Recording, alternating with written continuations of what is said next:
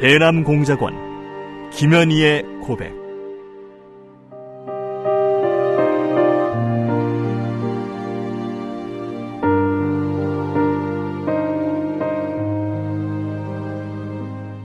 나는 김정일의 친필 지시로 천구백팔십팔 년 남조선에서 열리는 서울 올림픽을 파괴할 때 대한 공작 임무를 받고 백여 명의 남조선 노동자들이 탔던 비행기를 공중에서 폭파시켰다. 평범한 여자로 살고 싶었던 내가 어떻게 한치의 죄책감도 없이 이처럼 수많은 사람들을 죽인 살인자가 되고 말았는가. 조국을 위해 한 목숨 바친다는 명분 아래 이 엄청난 죄악을 저지른 나를 용서할 수가 없다. 이수기는 이루지 못한 내 꿈과 나로 인해 희생된 사람들에게 속죄의 죄물로 바치는 눈물의 기록이다.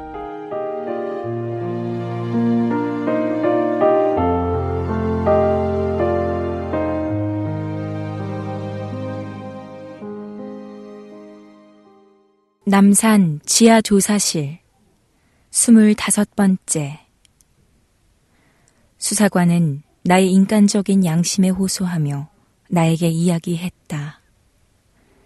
나 역시 그의 말이 한 군데도 틀린 곳이 없다고 생각했다.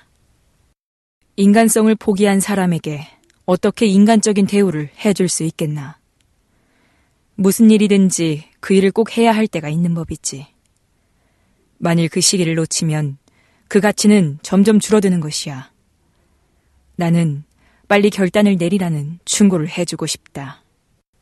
내 말 알아듣겠지? 나는 수사관의 이야기가 계속되는 동안 울기만 했다. 특히나 비행기에 탔던 사람들이 대부분 불쌍한 근로자였다는 대목에서 약간의 양심의 가책을 느꼈다. 내가 그의 말에 동요의 빛을 보이자 수사관은 독약 앰플 사진을 내 옆에 들이밀며 말을 이었다. 인간의 생명을 이렇게 경시하는 조직에 너는 이용당한 거야. 내가 비밀을 지키기 위해 독약 앰플을 깨문 사실을 두고 하는 말이었다. 좋은 일에나 이용당했다면 보람이라도 있지.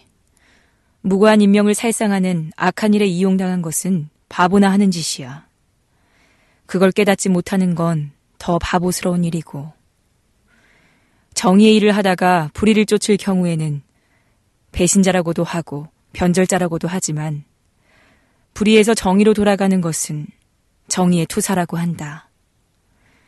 너같이 어린 여자를 무고한 사람을 죽이는 살인자로 만든 것이 불의이고 악이라는 것을 우리는 너에게 깨닫게 해줄 인간적 책임이 있어. 너를 올바르게 인도하려는 것을 나쁘다고 말할 수 있겠나? 그는 열변을 토했다. 나는 그의 말을 더 이상 들을 수가 없어서 다른 생각에 몰두했다. 이번 임무의 목적은 올림픽을 개최하여 두 개의 조선을 조작 책동하는 적들에게 큰 타격을 주기 위한 것이었다. 그러기 때문에 조국 통일을 위해서는 아주 중요한 과업이었어. 중요성을 강조하던 부장 동지의 말을 상기하고 조선 사람의 민족적 사명이며 염원이기도 한 민족 통일을 위해서 이 정도의 희생은 어쩔 수 없다고 내 마음을 다졌다. 어떠한 간교한 꼬임에 부딪히더라도 조국과 당, 위대한 수령님과 친애하는 지도자 동지에 대한 의리를 배신하지 않으리라 결심을 굳혔다. 내 애국지심에 추호의 동요도 있을 수 없다고 속으로 외쳤다. 수사관들은 하루 종일 침이 마르도록 이야기했고, 나는 입을 다문 채 고개를 숙이고 울다가 이야기를 듣다가 했다. 그러는 동안에도 내 머릿속에서는 쉴 새 없이 새로운 각본을 쓰기에 바빴다. 저녁 식사를 하고 나서야 나는 입을 열었다. 지금까지 말한 내용을 토대로 하여 대충의 새로운 각본이 완성되었다. 그들이 끈질기게 물고 늘어지는 북과의 관계에 그들이 납득할 만큼 첨가시킨 내용이었다. 내 이름은 빠이 추이후이가 맞습니다.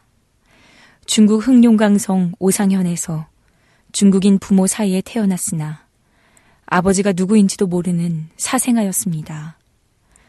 다섯 살이 되자 어머니 진화는 북조선 사람과 재혼하여 평양으로 가버리고 나는 광주에 있는 외조부 집에서 자랐습니다. 나는 어느 정도는 그들이 요구하는 상황과 엇비슷한 쪽으로 몰고 나갈 계산이었다. 내가 어머니에 대해 알고 있는 것은 이름과 생년월일, 그리고 북조선으로 시집갔다는 것뿐이었습니다. 천구백팔십사 년 제가 스무 살 되던 해 칠월에 광주에서 사귄 친구 다섯 명과 마카오로 밀항을 해서 도박장 호텔 종업원으로 일할 때 우연히 조선식당에 들어가 식사를 하게 되었습니다. 거기에서 북조선 무역 대표부에 있다는 어떤 한 남자를 알게 됐습니다. 이런저런 이야기 끝에 우리 어머니가 북조선에 시집갔다고 말을 했더니 그가 어머니 이름과 생년월일을 적어달라고 했습니다. 내가 태어난 우리의 조국에 대해서 말하다 나니 가슴이 벅차오르는 심정이었다.